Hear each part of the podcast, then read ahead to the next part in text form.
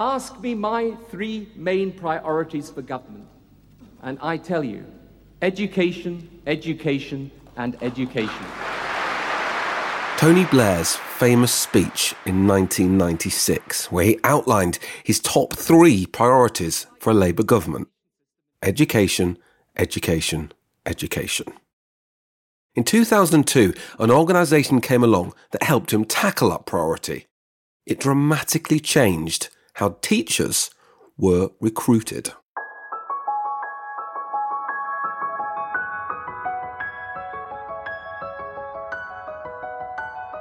I'm Graham Ruddick, and you're listening to Business Studies, a podcast that takes a second look at business stories from the past.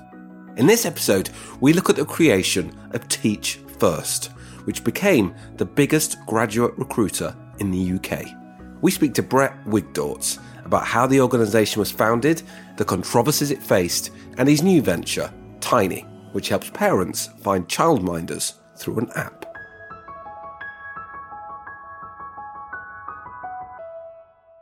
So, for about 20 years now, I've really focused my energies on unending educational disadvantage. And uh, I have a strong belief this is one of the biggest civil rights problems of our time um, that so many young people don't get access to an outstanding education, others do. And until we live in a society where every young person, every child has access to an outstanding education, we're not giving everyone equal opportunities or equal rights. And I worked on that through Teach First for 15 years and chairing the National Citizen Service. But the main area I've started focusing on over the last few years is early years because I think there's been a lot more evidence that shows all children from the youngest age need access to really good quality childcare uh, that follows in some sort of educational framework and you know a safe and happy place for the children and that provides a really important base for the children to be school ready have a good childhood and be successful in education and yet, this is probably the most broken area of the education system in the UK and in many countries around the world. And my belief is with a bit of focus and effort, this is an area that really could improve a lot, but it really needs a lot more attention than it currently gets. How did you build your understanding of the problem in this area? Was this something that became apparent when at Teach First? Yeah, when I was at Teach First, I visited hundreds of schools around the country and around the world. I visited over 30 or 40 countries. And the one thing that struck me is very few countries are doing early years well. It always seems like, you know, the, the least focused area of the education sector. In England, I think there doesn't seem to be enough focus on it. At Teach First, we started placing teachers into school nurseries a few years ago. And you could see the impact they could have really quickly. It's just amazing when you see really good teachers working with young kids. I mean, they, they really, if you think for a four year old, a great teacher is with that child a quarter of their life uh, it's a major, major impact, much bigger than working with teenagers. But yet, you know, even though that's the case for all sorts of reasons, the UK government, other governments don't really focus enough on early years. Uh, and more and more, I think there's been scientific evidence that shows brain development is really key for young children. And that that sort of good, high quality childcare is really important for their success later in life. And I think we've always underestimated how important it is. How many problems in the wider economy whether you look at labor shortages or productivity, stem from this issue of problems with early years education and childcare? I think a lot of problems in society stem from this. So, you know, it's almost a, a triangle of opportunities or problems. So one one side of the triangle is you have a lot of parents, and if we're being frank, mostly moms, though sometimes dads, who um, don't go back to work because they have to stay home and take care of their children or do after school care even for older children, and that really damages the productivity of the entire country when you have a lot of really good people who probably want to go back to work uh, but aren't able to because of all sorts of childcare problems and you know almost anyone I talk to can give me lots of examples of that, of a spouse or a friend who has that situation. And I think that's a major productivity crisis for, for the UK. I think the second leg of it is we know lots of children from lower income backgrounds don't get access to the quality of early years care that children from wealthier backgrounds get. And we know that in year one, two, three, key stage one, key stage two, they're in primary schools, they're far behind from year one. They're not able to access school in the way wealthier kids are, who have a better early years, um, you know, framework behind them. And so we know that that then is a gap that gets wider and wider as they get older, and it makes it more and more difficult for secondary school teachers or beyond to fix. And then the third aspect is early years employees are really a misused resource in this country. So, it, you know, they're paid awful. In nurseries, they're often paid minimum wage, less than living wage. Um, you know, these are professionals who have really important jobs and they're paid massively less than teachers, nurses, paramedics, other really important people in society who already, none of them are getting paid great, but nursery workers and early years workers are getting paid even less. So as a result, you have lots of really talented people who want to work with young children who are really good at it, but can't do the job because um, the paying conditions don't work for them. You've touched on this a little bit already, but how does the UK compare to other countries in the world? Is it a bigger problem here than in other countries? And are there any countries who are doing this really well? Yeah, I think most countries in the world have a problem here. So it's one of these areas that is often under resourced and under focused. And I think there's all sorts of historical reasons. I think there's definitely a um, sexism part of that. You know, there's definitely a view that, you know, this is sort of something moms historically have dealt with and the state doesn't have to help, you know, back from the 1950s or so. And I think that hasn't caught up enough over the last, you know, 70, 80 years. A few countries do do it well. I mean, people always look at Singapore, you know, which is always good at lots of things, and they have a real strategy. There's uh, some of the Nordic countries have a real focus on it. But when you look around the world, I think there's not many countries that really do this well. It's it's not something that, you know, I think many countries have focused enough on. And I think probably they're still focused on the past and not what so much evidence shows from the last 20 or 30 years about the importance of early years. Just, just taking the sort of wider economy point, if we're, we're serious in, in the UK about improving the number of women in senior positions and getting equality across senior levels, this is an area that has to be solved, isn't it? Absolutely. I mean, that's what I always, um, I think is amazing. Like there's so many other things people are looking at. And I think there's, you know, wonderful changes that have happened, including, you know, businesses having to report on pay gaps and things like that. But in the end, if there's not good childcare available for kids, parents are going to suffer. And it's usually moms who are going to suffer. And that has to be dealt with if you want to have a more fair society. So if that's the backdrop, how does Tiny fit into this and, and how did did the whole business start? So when I looked at the earlier sector, I think one of the problems we have in England is um, it's very difficult for practitioners, professionals, to earn a living wage. And, you know, I don't think anyone goes into early years wanting to, you know, make a fortune, but you need to be able to earn a living wage at the very least similar to teachers, nurses, you know, other, other key workers. Currently, their salaries are about half of that. The problem with nurseries is nurseries really struggle to pay a living wage to their staff because they have so many overheads. They have buildings they have to pay for, they have a lot of management, they have all these layers. So, unless government or parents are going to inject a lot more money into nurseries, it's really hard for them to pay a living wage. And so, my thought was, what's another solution? And I got very excited about child minding because child minding is basically, I think of it as like the Airbnb of nurseries where people do it from their own homes it's busy running small nurseries in your homes with a few children. But because you're at your own home, you earn all the money. And what we've seen is, you know, childminders, certainly our childminders earn on average over 20 pounds an hour. It's a good salary. And because they're taking care of anywhere from three to six children, if they're getting, you know, seven pounds, eight pounds per child, you could, you know, and you keep 90% or so of that money, you know, that's an okay salary and it's flexible and it feels like it should work. But what we've seen over the last 10 years, 15 years is child, childminder numbers drop tremendously. It's dropped by about 70%, I think, in the last 15 years, massively. And when I was looking at why have childminder numbers dropped, it's basically a few reasons. I think one, no one's focused on child minding. No one's focused on, you know, making child minding into a career for the 21st century. It's not something you hear a lot of like real you know strategic people thinking about how to change and improve child minding which which they should be doing um, the problem is it's really hard to run your own child minding business so you have lots of people who are really good at child minding great working with kids, but struggle to run the business. It's hard to get registered and licensed. Local authorities used to provide a lot of support, but their funding has been pulled, so they don't have as much support available for childminding.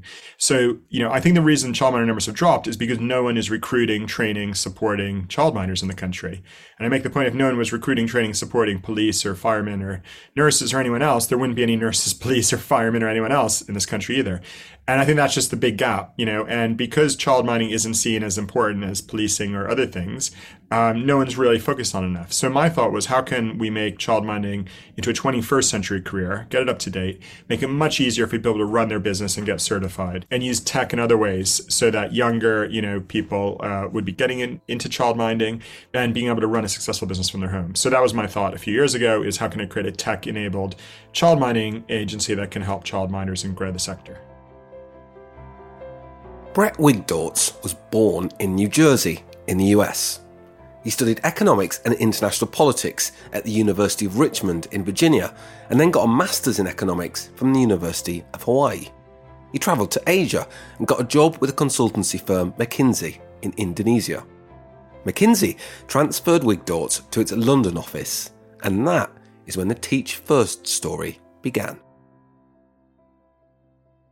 I was supposed to be in London just for one year, and then I was either going to go to America or Singapore was the idea. But you know, London's a great city. I, I, lived in, I grew up in New Jersey. I lived in New York for a year. I've now been here 20 years, um, and I, I think London. You know, I'm a massive fan of London. I think to whisper it, I think London has all the advantages of New York, but a lot more. You know, like it's just a great city international you know eh, talk about brexit you know as, as, a, as a sad moment but but it still feels like a very international city great culture but also more parks and much more livable i think. I think london's amazing. Was it a bit of a culture shock when you first arrived what in what was late 90s early 2000s yeah late it was early 2000s i mean it wasn't so much a culture shock because i was i lived in indonesia the last few years. So you know london compared to new jersey is not much of a culture shock compared to indonesia compared to new jersey. But you know i do remember yeah there were a lot of differences I mean, maybe people don't even say this anymore, but I just remember I, I always make a joke like for the first year or two, people would say things like, oh, um, you know, teaching grandma to suck eggs or they get along like a house on fire. There were other sayings which I had absolutely no idea. I just remember like for a year went by and I had no idea what people meant with some of these sayings, and it's taken me a while to figure them out. Uh, I'm not sure I understand them all either, so um, don't worry about that. You're certainly not alone. The the story that ends where you are now, if I'm right, begins with work you did for McKinsey with what was then Prince Charles and business in the community and a sort of research project about inner city London schools. Yeah, I mean, so I come from a family of teachers, uh, and teaching has always been really interesting to me. And my work I'd done in Southeast Asia was focused on the war for talent. How can companies get the best talent? So Ian Davis, who is head of the London office of McKinsey at that time, put together a team to help the businesses that had asked him uh, to see what could businesses do to improve the quality of schools in London, especially in lower income areas. And to go back in 2002, it was an interesting time. Tony Blair had run for prime minister by saying education, education, education were his three top priorities. I think as of 2001, 2002, he hadn't made as much progress as he would have liked. So that was one thing. And then I think the other thing was schools in London really were, were in troubled situation. You know, it really gets scared sometimes in the current situation if we could ever go back to that moment. But um, you know, I visit a lot of schools, and they were not in good shape. I think you know. Um, I visit a lot of schools where children, uh, young people, teenagers, you know, really didn't have much goals. I spoke to head teachers who were telling me, you know, they just want to keep the kids out of jail. You know, and you, people can disagree about, you know, are GCSEs too important now, or is there too much focus on testing? You know, I think there's some concerns about that. But on the other hand, I think at that point there was not enough focus on testing. It was too too much of a problem the other side. I think there were a lot of schools where people um, were happy for a lot of children to leave school without any real qualifications or having learned enough, you know, and there was a pretty low stand, pretty low standards in many schools.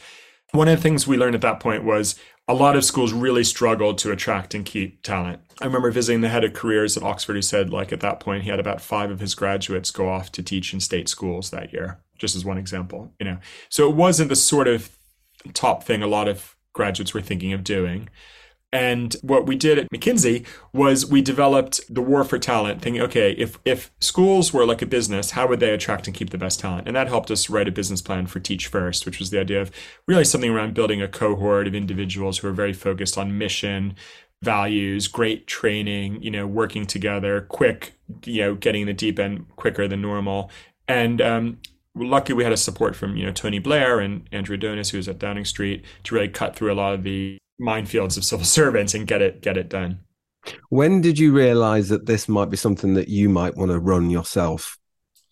So at first, you know, my thought was this was just a project, then I was going to go back to McKinsey.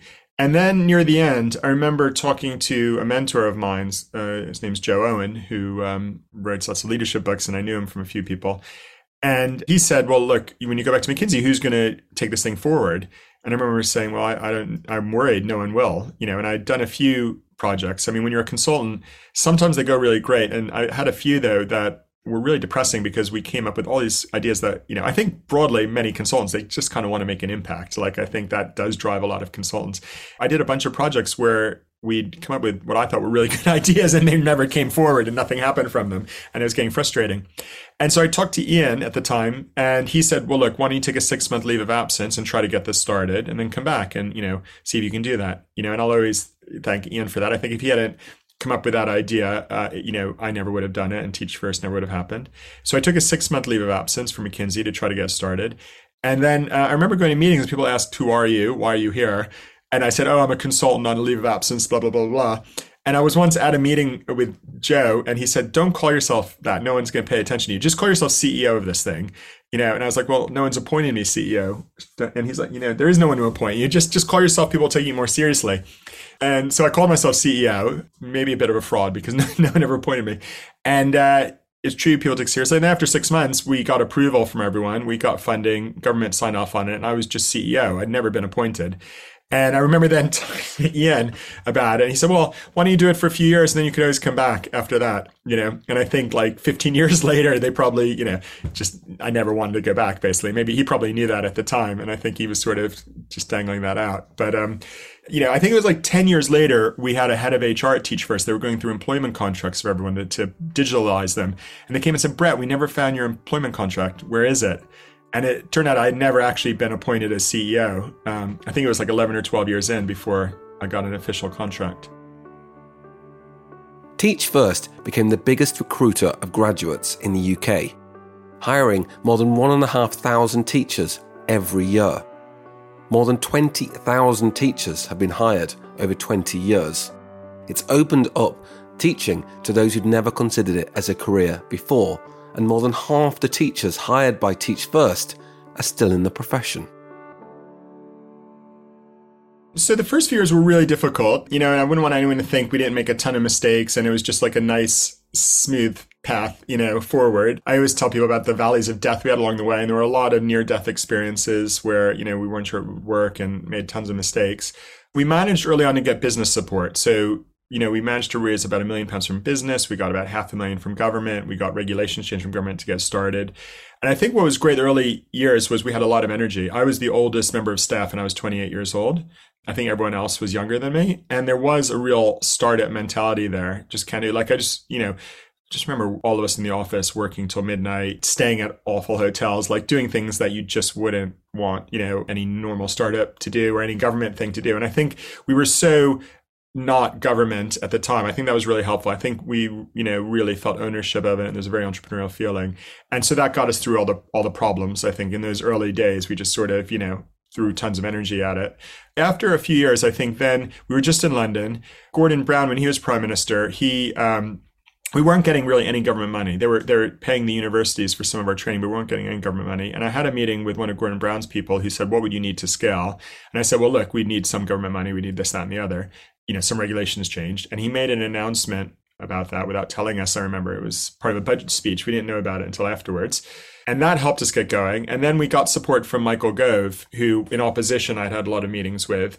And he said, well, look, if we win the 2010 election, you know, what would it take for Teach First to be truly national and to double in size again? That was his question to me. So I gave him a paper and I said, this is what we would need. And then when they won the election, you know, two months later, he said, "Okay, we've you got everything in your paper. Now go do it."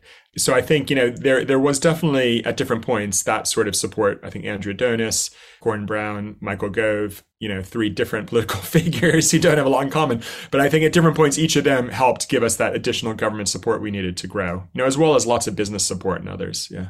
Just just on those mistakes you said in the early days, because a lot of people would be interested in that. What what were they? Oh God, I could. So um, I think I could talk for hours. Um, be very cathartic about it. I mean, early on, I had meetings with government ministers where they weren't fans of us, and we didn't pre-plan the meetings well enough. So we, we, you know, I, I remember a minister, Stephen Timms, turned us down at that point because that's what civil servants were pushing him, and I hadn't planned for that meeting well enough um, I had very poor uh, management skills. I'd never managed anyone before in my life, and you know, I think I feel truly sorry for the rest of my life for the early team and probably how I treated them and like how we worked together. And you know, was never really sure when to micromanage, when to you know do different things. I think I was probably uh, that. You know, what else were some mistakes? I mean, I think, uh, yeah, probably it was around that. I mean, obviously hiring the wrong people sometimes, you know, that's always a mistake and staying too long, you know, with that. I mean, I think probably where we didn't make a mistake, and I think what got us through was I think our strategy was right overall, and we were very ambitious. It's something I'm often worried about in the charity sector. I think many charities aren't ambitious enough if I was to get a little soapbox, I think what worked is we did want to get to you know national very early. We did want to be you know I, I'm almost have a competitive streak and I always wanted to be the biggest graduate recruiter in the country while keeping quality standards and you know keeping high quality. I think that drive was always really important, but definitely there were a lot of casualties along the way and we you know made tons of mistakes. Just on that opposition from from some people in government and some of the criticism that you faced, what would you say now the, as the answers to those? Because I guess the two main ones were were you financially efficient, as in did this offer value for money? And secondly, did you well uh, there's three things up two did you just train up people as teachers who then went on to have business careers? And then thirdly did this just benefit cities and particularly london rather than the overall uk for the first one no in that most of them do stay in teaching and those who leave teaching the vast majority get involved in educational charities or policy or something. So I think, you know, we can show after 20 years, our retention is as good as other routes into teaching, you know, and more of them are in leadership roles. And I feel like that's not a not a fair criticism. I just think the data doesn't support it. Was it more London focused? I think that criticism is, is totally fair because we were totally London focused. And I didn't want us to be, but that was, you know, there was a real focus on London in those early years. And I would say we tried to get out of London as soon as possible, but we really pushed back got a lot of pushback from government. I mean, I have a story where, you know, I remember traveling and visiting different schools. We were trying to figure things out and going to Hull.